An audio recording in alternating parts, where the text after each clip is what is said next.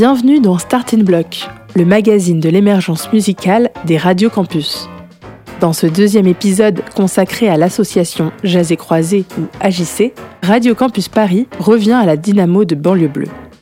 Nous y avons rencontré trois artistes issus de formations franco-européennes à l'honneur aux 30e rencontres AJC. Étienne Renard, contrebassiste d'un trio mené par la pianiste estonienne Kirk Karia et complété par le batteur Ludwig Vandinger. Daniel Erdmann, qui a présenté son sextet franco-allemand Thérapie de couple.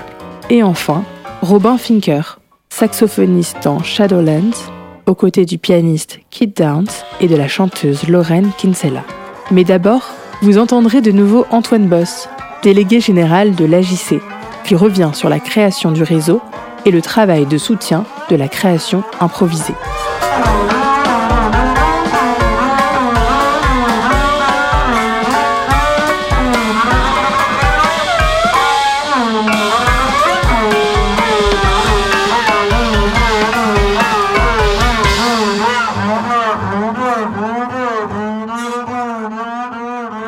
Dans un premier temps, c'était que des festivals. Ces festivals, c'était euh, grâce à une forme de recul sur leur activité et euh, leur capacité à, à, entrevoir que le travail qu'ils portaient sur leur territoire, euh, dans leur programmation, se situe à, à mille de ce que pouvaient faire d'autres festivals qu'on pourrait qualifier de touristiques ou à visée commerciale. C'est ce côté artisanal, entre guillemets, qui les a réunis.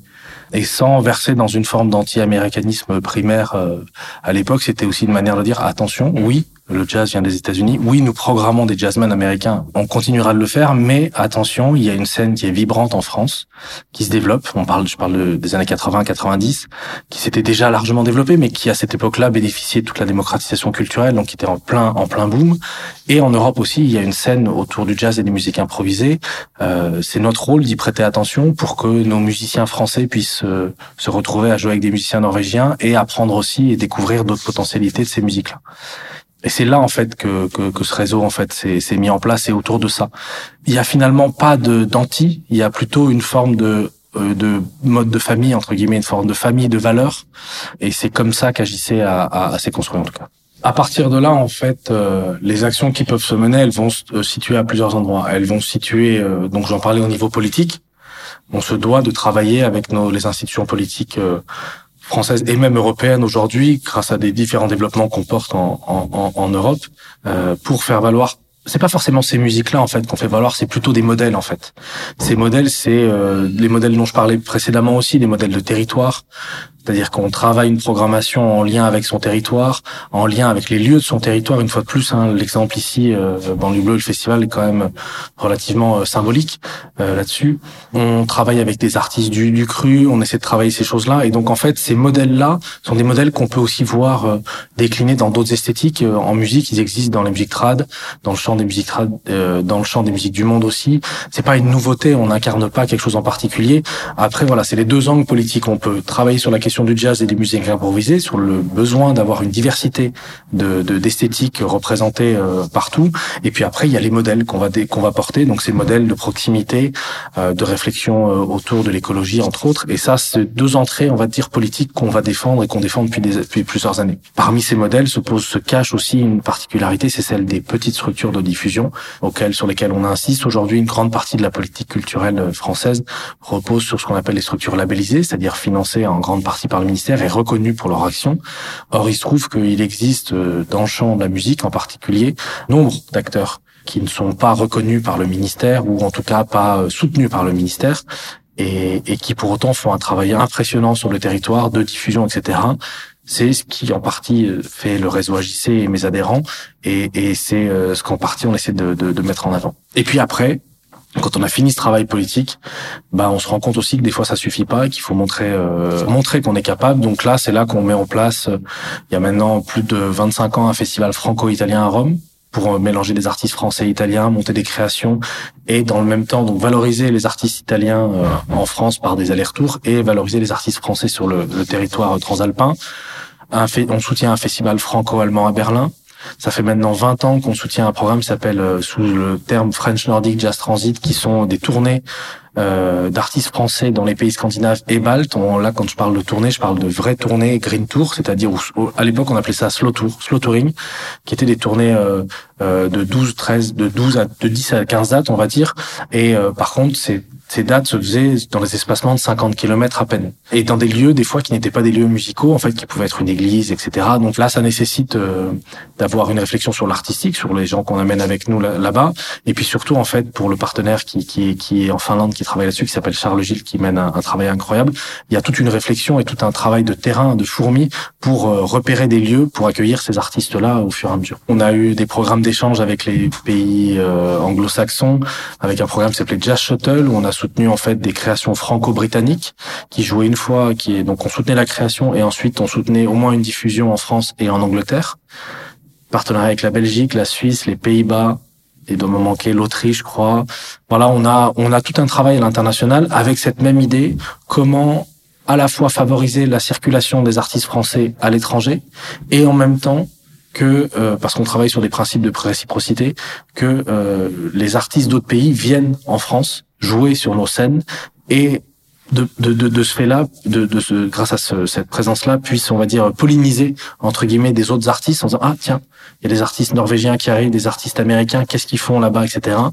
Et, euh, et en tout cas, voilà, ça c'est la philosophie. Et puis après, euh, beaucoup de travail d'observation. Je, je disais d'observation de nos adhérents, comment nos adhérents fonctionnent, comment, quelles sont les grandes différences qu'ils peuvent connaître au fil des années en termes de subventions, euh, de problématiques de fonctionnement.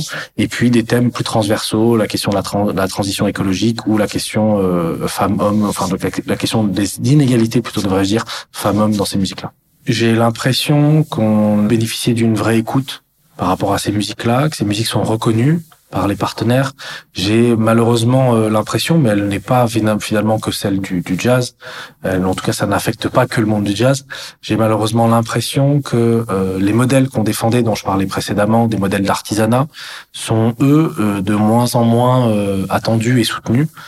Et c'est là que le bas blesse pour moi. C'est-à-dire que ces modèles-là, qui demain doivent être à un moment des exemples assez vertueux euh, de fonctionnement en regard euh, des enjeux écologiques qui, qui pèsent, euh, c'est-à-dire petite jauge, moins de mobilité de public, des réflexions sur les déplacements des artistes avec du montage de tournées, etc., pour optimiser entre guillemets les dépenses carbone d'une structure culturelle. Ces modèles-là, qui devraient être des modèles majeurs en fait dans le dans la réflexion, me semblent être pas encore considérés. Alors il y a dix mille raisons à ça.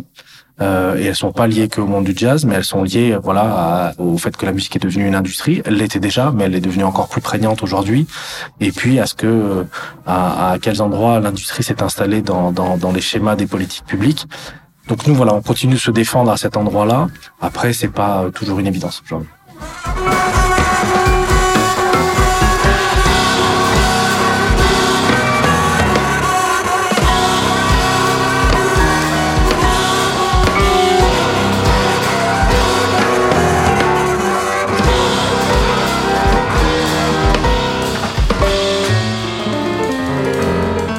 Tout de suite, rencontre avec Étienne Renard du trio Caria Renard Vandinger, tout nouvel ensemble international de musique improvisée expérimentale qui a sorti en 2022 son premier album intitulé The Wrong Needle.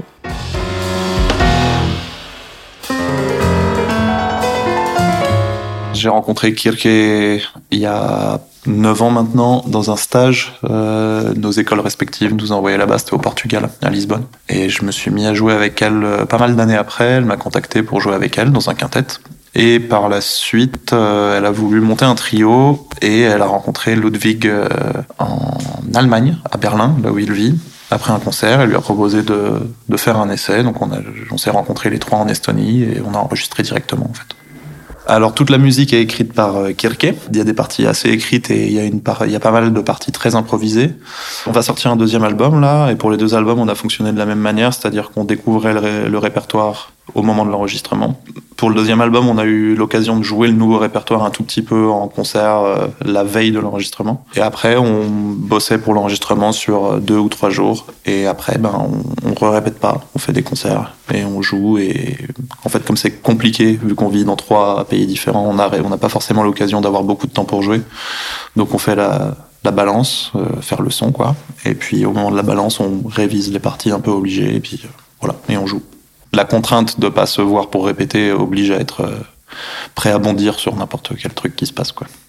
Chaque pays a un peu une scène particulière.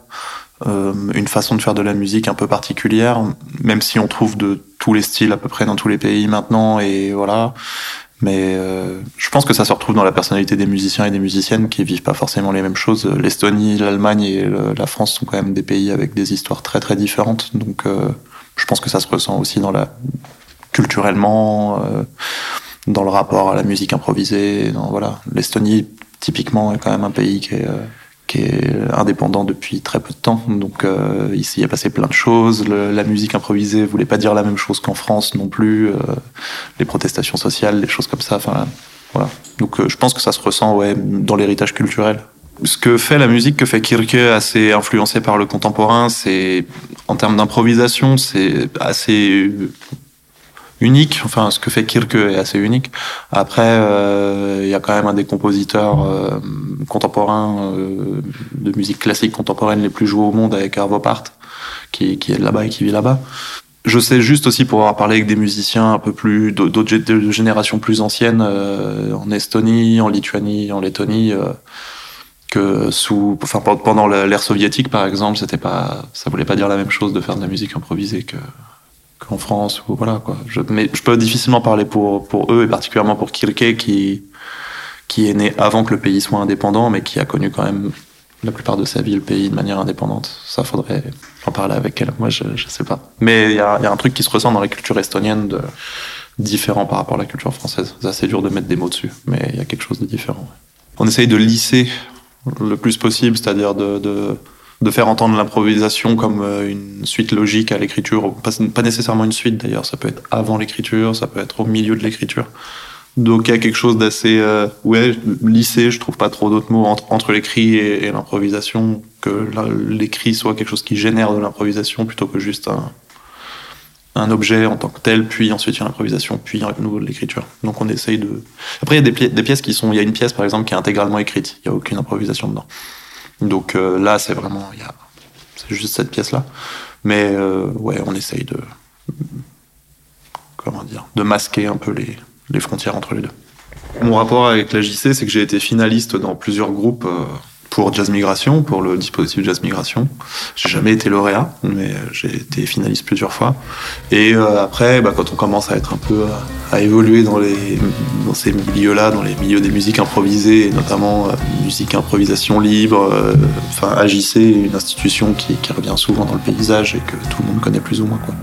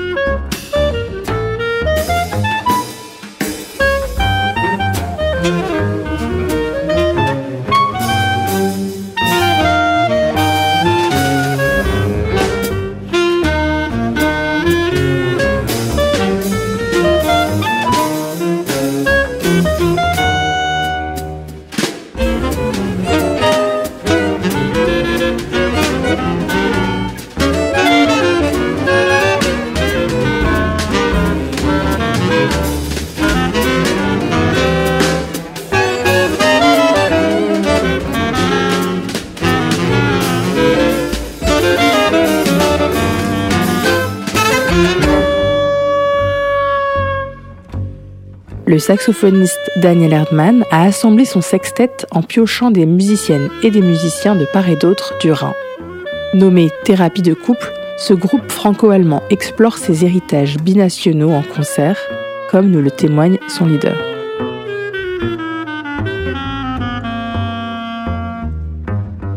C'est un groupe qui m'a été commandé par euh, la Jazz Ahead, qui est un congrès de jazz, quoi, on va dire. Et donc, euh, ça a été commandé par Jazz Ahead avec l'aide de Jazz d'Or et la JC, en fait. J'ai euh, donc constitué ce groupe avec des musiciens en partie que je connais et d'autres que je connaissais mais avec qui j'avais jamais joué. À partir d'un son que j'ai imaginé, un son de groupe. Et donc, on a fait la première en avril à, à la Jazz Ahead. J'ai écrit la musique de fur et à mesure parce qu'on a répété en, petits groupes. Donc la musique s'est développée comme ça. Moi, dans ma musique, j'aime euh, donner pas mal de liberté et aussi à écouter les, les, les propositions et les souhaits des, des, autres. Ça se construit forcément ensemble, mais le, les compositions que j'écris sont un petit peu comme des couleurs qui donnent déjà une ambiance. Et puis euh, à partir de là, on, on joue avec et on s'approprie euh, cette matière-là. Même si il y a un arrangement et on sait à peu près quel instrument on va être un peu plus devant et les autres peut-être un plus en, accompagnement. Il y a toujours moyen de jouer avec et d'essayer d'inventer quelque chose de nouveau. Il faut qu'il y ait de la surprise dans cette musique et que ça reste euh, joyeux et puis euh, l'improvisation est une part à l'intérieur de, des matières composées. Moi, je connais bien les deux scènes. Je connais bien les manières de travailler. Je pense qu'avec ce groupe-là, on mélange un peu ses forces de, chaque scène et on découvre des choses, on s'échange, même si, bien, bien évidemment, ça fait longtemps qu'il y a des, groupes franco-allemands. Euh, c'est vrai que là, on est vraiment dans cette... Euh, voilà, c'est le cœur même du projet. C'est assez intéressant, du coup, d'en parler vraiment aussi et de plus être à l'écoute de ces choses-là aussi. Que normalement, on joue avec un musicien français ou allemand, mais on pense pas que c'est un musicien français ou allemand. C'est un musicien ou une musicienne. Là, c'est un petit peu différent. Donc, euh, on est plus euh, déjà euh, alerte par rapport à ces, ces choses-là. Évidemment, ce seraient des généralités qui sont pas vraies à 100%, mais il y a effectivement des des choses qui sont différentes dans la dans l'éducation musicale. Il y a des même si tous les musiciens français ne sont pas passés par le conservatoire et tous les musiciens musiciens allemands ne sont pas non plus euh, passés par une classe de jazz euh, peut-être en Allemagne pendant un temps au moins. Après ça change aussi mais l'influence du jazz américain est, très était très fort en Allemagne. Et euh, les musiciens en France qui passent par le conservatoire sont confrontés plus avec musique classique aussi avec le jazz donc il y a un petit peu ces choses-là qui rentrent en, dans le jeu et puis dans la manière de travailler. Euh, il y a des différences, mais qui ne sont pas très intéressantes à raconter. Enfin, c'est technique un peu.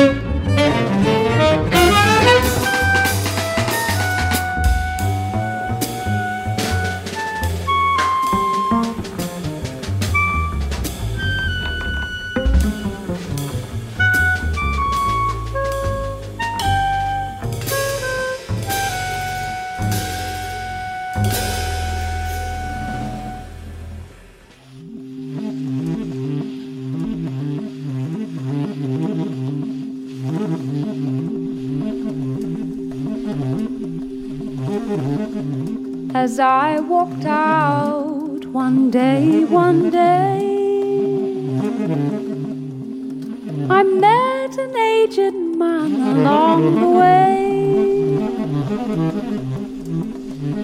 His head was bald, his beard was gray. His clothing made all the cold earth clothing made of the cold earth and clay.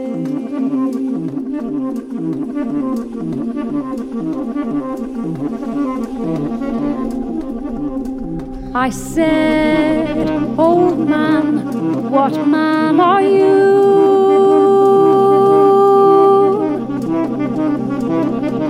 What country did you belong unto? Né d'une rencontre à Londres, le trio Shadowlands regroupe la chanteuse irlandaise Lauren Kinsella, le pianiste londonien Keith Downs et le saxophoniste et clarinettiste français Robin Finker. Ce dernier revient sur l'origine du projet et son langage original entre improvisation et chanson.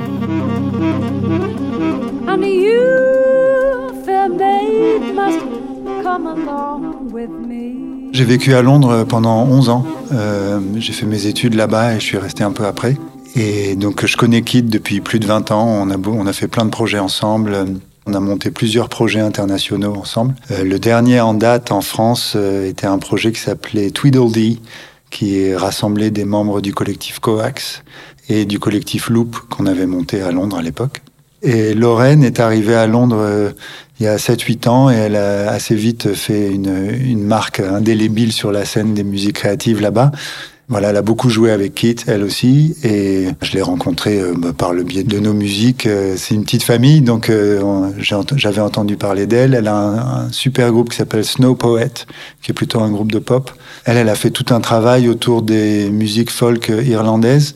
Donc j'étais allé voir un petit peu ça et euh, quand on a décidé de monter ce trio qui est un petit peu autour de, de vieilles chansons ou de chansons qu'on a qu'on a écrites mais dans l'idée de, de de faire des espèces de chansons de folk, on a pensé à Lorraine tout de suite. Voilà.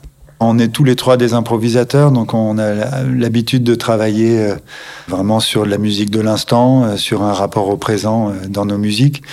Ça ne veut pas dire que ça nécessite moins de répétition, mais en tout cas, il y a, ce, il y a cet élément-là qui est très important pour nous. Et euh, donc là, la dernière occasion qu'on a eue de, de se voir, c'était à Budapest euh, au printemps dernier, où on a eu deux jours pour euh, travailler de la musique ensemble. On a, moi, j'ai amené euh, une sorte de canevas d'un répertoire qu'on a bossé ensemble. On a fait un concert et un, et un enregistrement. Alors le groupe il s'appelle Shadowlands euh, pour plusieurs raisons. Une des raisons c'est euh, un petit hommage à un- une peintre qui s'appelle Jackie Berridge, qui est une peintre anglaise qui a fait un très beau tableau qui s'appelle Shadowlands, qui nous a beaucoup plu. Donc Shadow ça veut dire les ombres, hein, euh, donc c'est la terre des ombres. On a un peu cette idée dans la manière dont on traite euh, les chansons euh, dans le trio, de jouer à la fois donc le texte, la chanson qui serait en lumière, on va dire, et euh, la face cachée, les ombres de cette chanson, de jouer euh, un peu les paysages qui, qui l'entourent. Voilà. Donc, euh, on- avec un peu cette idée-là, on, on aborde chaque pièce comme ça, avec l'idée de jouer comme sur des plans sonores différents. Et on va faire apparaître la chanson et puis après la, la, la cacher derrière euh, d'autres matières sonores qui viennent de complètement ailleurs. Donc on utilise toute cette idée avec notre langage d'improvisateur, donc c'est très libre, très ouvert. Et euh, voilà, il y a cette idée d'être euh, à la fois euh, mettre en lumière les chansons et, euh, jouer leur euh, voilà leur Mr Hyde, on va dire. Dans le déroulé du concert, je dirais que on a peut-être la moitié du concert qui est prédéterminée, c'est-à-dire c'est des pièces dans lesquelles on sait plus ou moins ce qui va se passer, pas forcément en termes de notes et d'enchaînement de notes, mais plus en termes de climat. Euh, on travaille beaucoup avec ça, euh, des idées de densité, d'intensité. On veut que euh, telle pièce, elle, euh, elle soit tout d'un coup très dense, très lumineuse, et une autre va être au contraire comme un marécage éthéré, avec beaucoup d'espace. Voilà, c'est des petits mots comme ça. On travaille un peu avec des mots clés pour nos improvisations. Et puis il y a d'autres pièces qui elles sont plutôt écrites un peu du début à la fin. Selon les interprétations, il y aura parfois un d'entre nous qui a pour rôle de maintenir la chanson coûte que coûte, et les deux autres qui seront un peu des électrons libres. Bah, c'est toujours difficile de faire des réductions comme ça de scènes aussi grandes que la scène d'un pays ou le, en particulier Londres, qui est une ville un peu tentaculaire, euh, qui s'auto-régénère euh, assez vite et, et qui a évidemment des influences multiples. C'est un peu une ville-monde. Mais je dirais que de mon expérience personnelle, il y a un, dans la manière de travailler euh, à Londres, justement un rapport à l'instant, un rapport à l'improvisation qui est très prégnant, très présent. Il y a beaucoup de musiciens qui savent faire beaucoup de choses différentes et avec une capacité à naviguer d'un style à l'autre de manière très libre.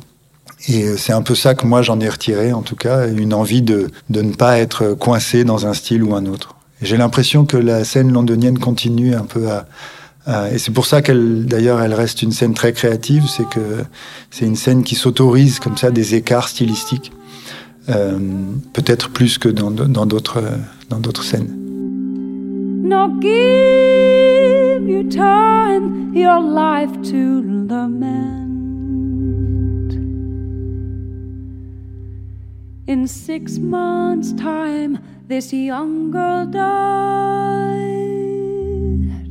C'est la fin de cet épisode de Starting Block dédié aux artistes franco-européens à l'honneur aux 30e rencontres de l'AJC début décembre 2023. Merci aux artistes ainsi qu'à Antoine Boss pour leurs témoignages respectifs. Vous pouvez retrouver toutes les informations sur l'AJC, Jazz Migration et les trois projets de cet épisode sur ajc-jazz.eu.